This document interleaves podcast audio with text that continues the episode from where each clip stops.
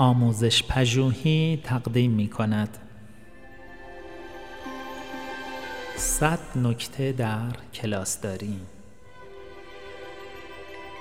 نکته 92 اولویت ها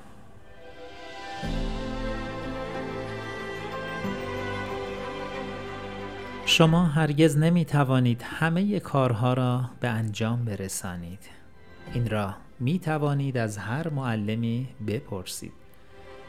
پس برای برنامه ریزی اولویت هایتان فهرستی از کارهایی که باید انجام دهید را تحت عناوین زیر فهرست نمایید.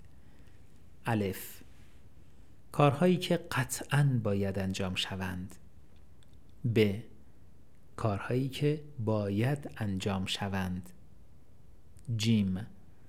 کارهایی که خوب است انجام شوند فعالیت ها را به مقوله های مختلف مانند تصحیح اوراق، برنامه ریزی، آماده سازی درس ها، آماده سازی منابع و برنامه ریزی امور دسته بندی کنید.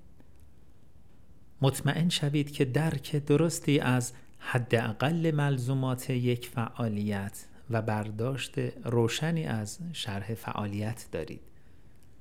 در این مرحله خوب است از یک معلم با تجربه در رشته تان بخواهید تا نگاهی به فهرست شما بیاندازد و در مورد آن نظر بدهد.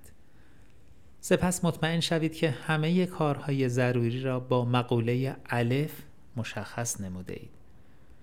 وقتی فعالیت های مقوله الف انجام شدند فقط در این صورت به سراغ کارهای مقوله ب بروید و آنگاه فعالیت های گروه جیم را شروع نمایید.